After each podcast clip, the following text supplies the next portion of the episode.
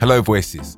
My name is Jo Troy, and I'm a multi award winning voiceover and host of a voiceovers audio adventure podcast, a bi weekly show where I learn about the voiceover and audio industry and share with you all the stories, tips, and tricks along the way.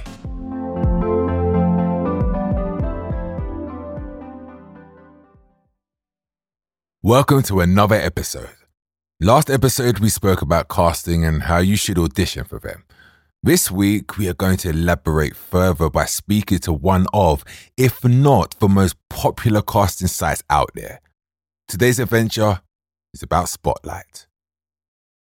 Spotlight has been home of casting, supporting performers with roles in theatre, television, and film production since 1927, and now are turning their attention to the voiceover industry.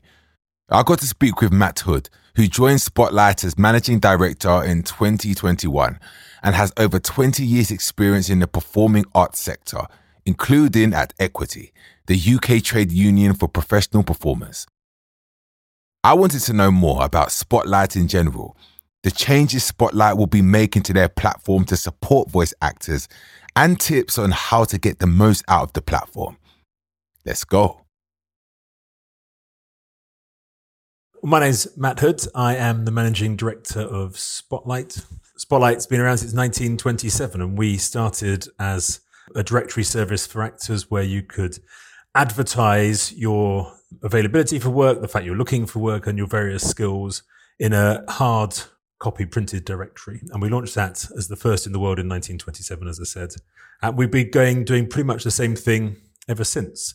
It's the, the best place if you're working uh, as a performer of any uh, sort in the profession to list yourself and be found for work. Uh, and, you know, through doing this job as an organization for almost 100 years, we've helped introduce some of the best performers on screen, on stage, on radio uh, around the world to, to jobs and, and, you know, through that help them develop their careers what professionals would use it? Like, what kind of professionals would use it in terms of you said actors, but what other people would be searching for actors on your platform? So on one side, we've got the the performers, the, the talented performers that that have profiles on Spotlight. Um, actors, as I said, also voice performers as well, dancers, and some other performing uh, professions. And on the other side, we have the people who are looking to hire those um, talented performers. So largely casting directors. They've been using Spotlight directories since our foundation in the in the 1920s. But other people who also uh, are looking to cast talent. So in the voice world, where jobs aren't always cast through casting directors, then sometimes the the producers will be casting directly as well. Largely, though, we're a platform for casting professionals. The other group of uh, of individuals who use Spotlight services are agents who are essentially using the platform on behalf of the, the performers, on behalf of the talent to keep profiles up to date and manage any inbound requests for people looking for, for talent for their productions. And what kind of production companies are we talking? Mainly bigger companies or smaller companies that would um, look for talent on Spotlight? I mean, what's great about Spotlight is it literally is everything. So yes, the the kind of big film and television casting directors will be using Spotlight. So will people casting stage from everything from the West End to, to regional touring theatre. But also we're really aware that as a performer, um, every paid opportunity that's paid properly is valuable and worth seeing. And, and we don't want to control what performers see. We want to give the most opportunities, visibility to the most amount of opportunities possible. So as long as it's paid, we don't do free work. We don't do expenses only work. It has to be legitimate paid work.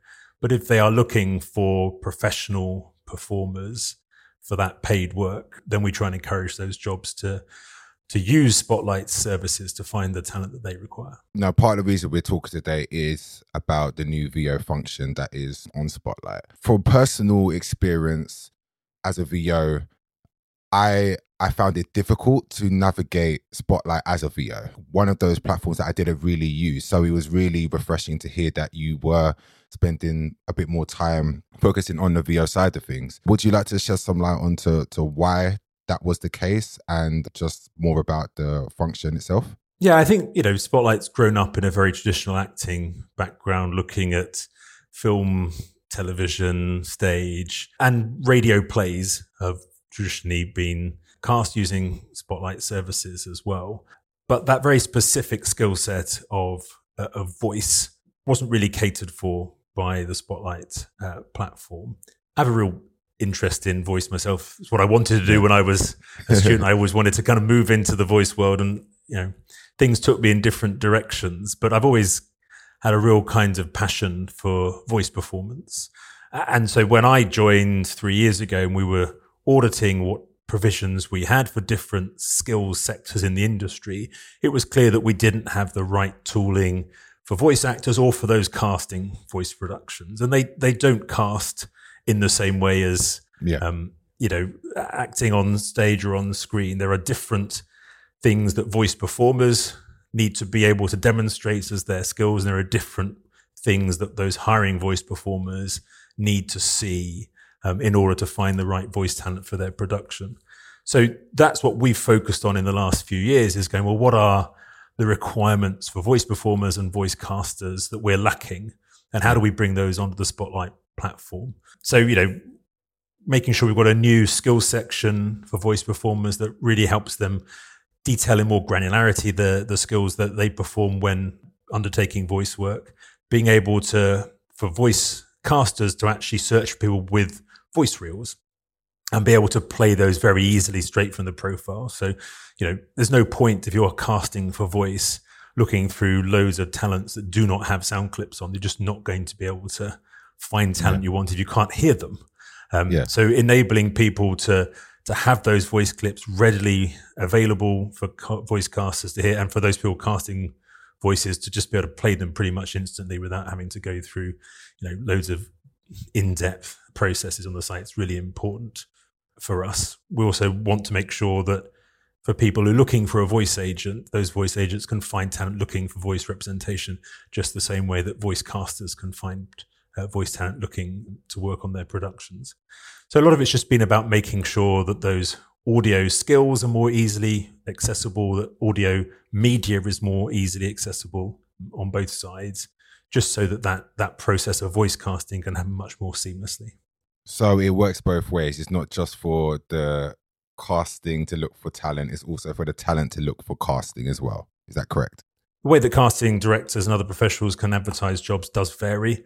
Around 50% of of what of the opportunities that that people put out via Spotlight are done through search. So half of them people will go, well, I'm looking for these six performers, one performer for a production, and kind of advertise that role publicly, um, either to all the talent on the site, to some of the talent, um, just to agents only. Um, that's up to the casting professionals to decide. But the other 50% of the way in which those casting professionals find performers is just by searching and filtering the database. So again, there I need somebody who can speak this language, who's has this accent as a native. I want to see people who just have voice reels because that's what I want to to hear. And so it's really important that that spotlight performers, whatever their background, are keeping their profiles up to date because that's what those casting professionals are looking for and searching and yeah, and creating shortlists based on. And they may go, look, hmm. I found these six people, they look ideal, and they'll show their producer those six people, those six voice reels, Yeah. and the producers and the casting professionals work together to determine who they might want to bring into the room physically, virtually, or, or whatever Yeah. it is. So it's really important that it isn't it isn't just emails going out with jobs advertised on from casting professionals. It's there are many ways in which they're looking for talent on the spotlight side. If you were predominantly a voice actor versus an on screen actor and you wanted to create a, a spotlight account, could you do that or would you need to have an acting side and a voiceover side to be noticed? No, I mean, historically, the latter would have been the case. So if you wanted to look for voice, but you had to qualify for Spotlight as an actor Yeah. um, in the first place. Again, we, we've changed our criteria so that you can join Spotlight just with voice credits. And, and you may just be looking for voice work at the same time, or you may want to expand as a voice performer your opportunities and look for work in, in acting as well. Our job is not to, to gatekeep. Our job is not to keep people out of the profession at all. Our job is to facilitate people looking for work and facilitate those people looking to hire talent and, and not to kind of be a yeah a block in the way. So if you've got voice paid voice credits already, then you can join Spotlight with just two credits. They can be voice only, they could be acting only, they could be a mixture of the two. Um, and then you can choose what sorts of jobs you want to look for once you're registered on the site. Does the casting process differ for voice versus a traditional acting casting? Yeah, I mean, I think that historically for acting casting, you know, your kind of thumbnail headshot has been, you know, your calling card. Yeah. And so, you know, people casting for, for visual media have tended to kind of create shortlists of those headshots and, and have them as a almost a gallery of, of people that they're considering for productions. Um, that's not relevant for for voice casting. Um, yeah. And so, what what really is so key is that, as I said earlier, that ability to to find and easy listen to those voice clips, and also to search and filter based on the sorts of things you want. Whether you want someone with a warm, engaging voice, or whether you want somebody who's got a, you know, a, you know, can they do a, a convincing kind of scared timbre to their voice? So there are so many different things that that voice casting professionals are looking for that we didn't have before and we're beginning to introduce. And I said that was where we certainly saw a deficiency in those kind of really specific voice areas that we wanted to correct. Is it something that you can tailor to you know to yourself or is it very rigid in terms of you know you have to like you said we need a scary voice or for example, if I'd done a specific accent or a specific kind of voice, could I label it in any way that I see fit, or you know, how would that work? I mean, in order to make the searching process as efficient as possible, we do need to create some kind of framework. Yeah. Otherwise, you're really relying on on the casting professional having exactly the same phraseology yeah. as you do, which yeah. if you're creating it individually each time can be quite difficult. Yeah. Um, you know, we are we'd like to create a mixture of, of those set parameters, but also to have free text fields where people can add things that we're missing and we can add them into the kind of the facet list. You know, we're, we're really keen. We're, we're rolling out a whole project on ethnicity and heritage this quarter to allow our performers to, to really specify how they identify themselves in terms of their ethnicity and heritage in a way that is as granular as they wish to do so or as uh, as wide as they wish to do so. And I think the same applies to voices and accents. You know, thinking that we can ever create a complete list, you know, a, a done list of all the voices and accents is, you know, as far fetched as being able to create a, a complete list of ethnicity and heritage. So, so we want to make sure that whilst we have these lists which people can search and filter by, that we're always listening to see what other ones we can add to help both people identify themselves and their skills, but also to help casting work much more smoothly as well. What would you say were do's and don'ts to creating a profile? Like what what profiles have you seen and you're like, oh my god, are they serious? Uh, versus that's a really good one. I'm sure you've seen them all. So yeah, I mean, look, you know, don't lie.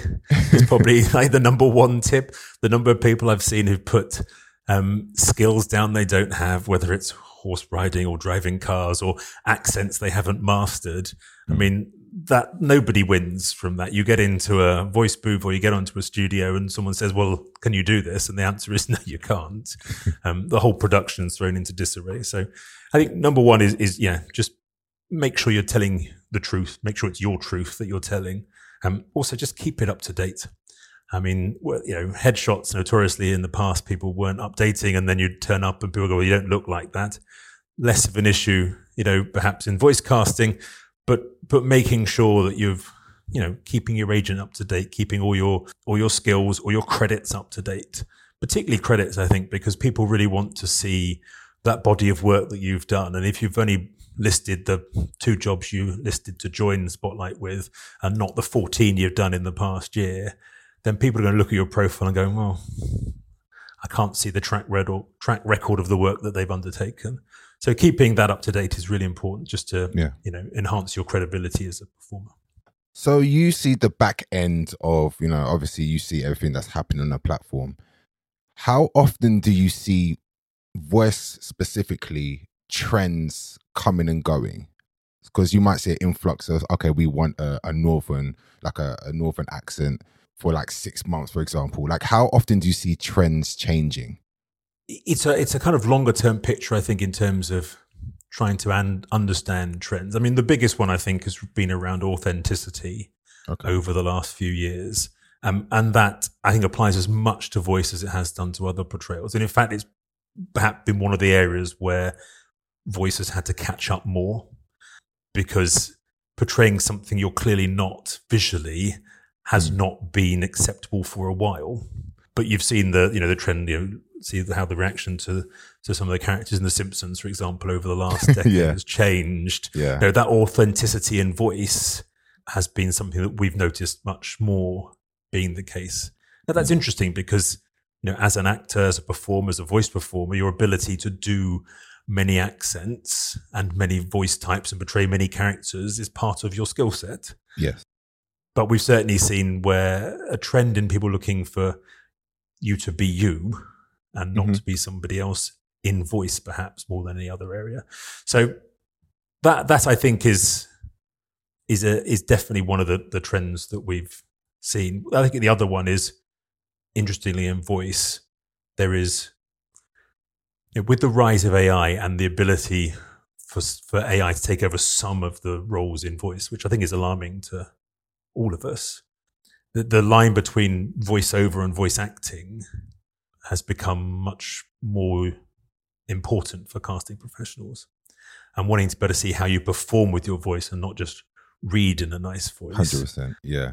Is is becoming more important. So the the lines between acting and voice performing are becoming more blurred.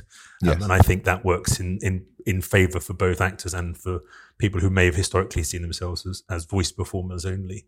And, you know, and hopefully that means there's more opportunity whilst we all kind of look at this threat of AI and what it yeah. means for our industry in general. Uh, and, you know, that, that's a big unresolved question still. Yeah, I, I definitely see the the need for different accents in some aspects. Like, for example, if you're playing an ensemble ro- role or something like that. But definitely for the more commercial stuff, I see the authenticity being used a lot more because they don't need you to do a million accents. They just need you to be you. So I definitely see the yeah. the good and and the bad side. But I think ultimately it just comes down to budget at the end of the day for, for most people. Um, and that's it's interesting if you're yeah. doing a, an audio book, which is one of those other boom areas in voice work over the last yeah. 10 years.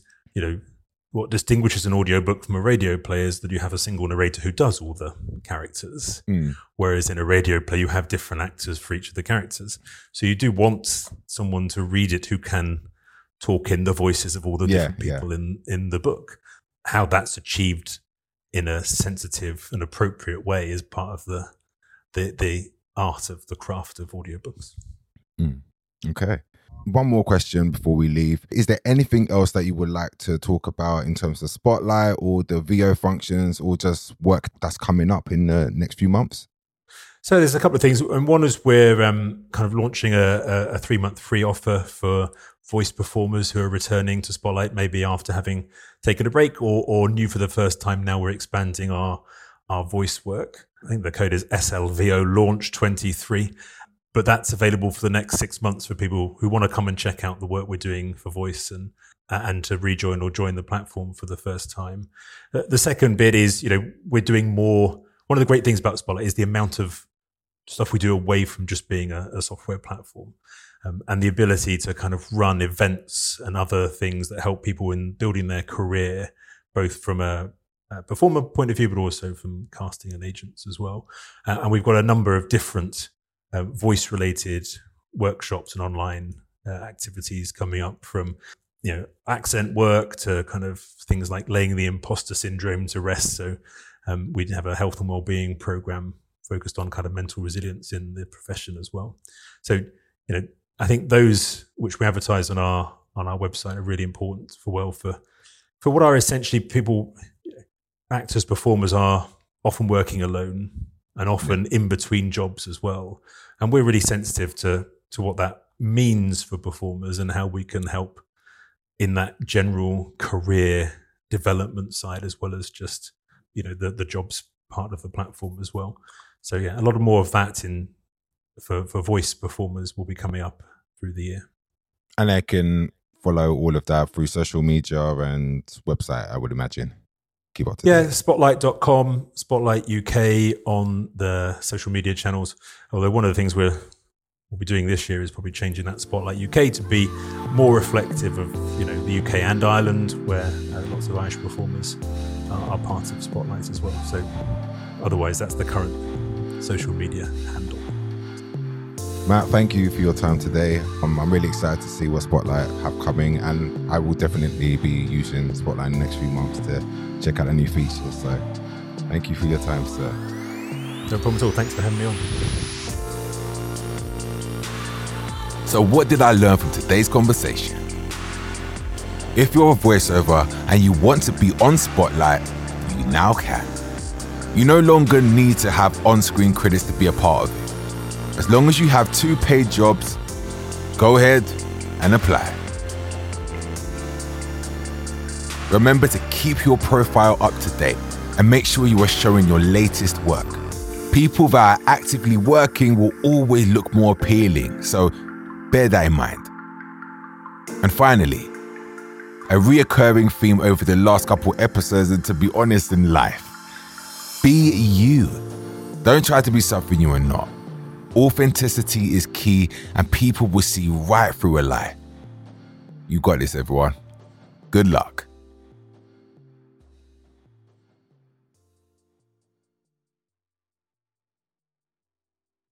The wonderful people at Spotlight have been so kind to offer three months free for voiceover artists joining Spotlight. This is for new members, all those returning from at least six months hiatus. All you have to do is use the code SLVO Launch 23. That's S L V O L A U N C H 23 at checkout to activate. So head over to spotlight.com and create your account. Remember, they have a lot of additional webinars, workshops, and just downright useful info. So if you just want to check that out, then go ahead and have a peek. Thank you, Matt and Spotlight, for answering all my questions and taking time out to be a part of this episode. These changes are a big win for the voice acting community, so make sure you check it out. And there we go, another adventure done. We're flying through them really quick, and we're nearly done with the third season. Make sure you're following the podcast so you don't miss an episode. And until next time, as always, bye bye.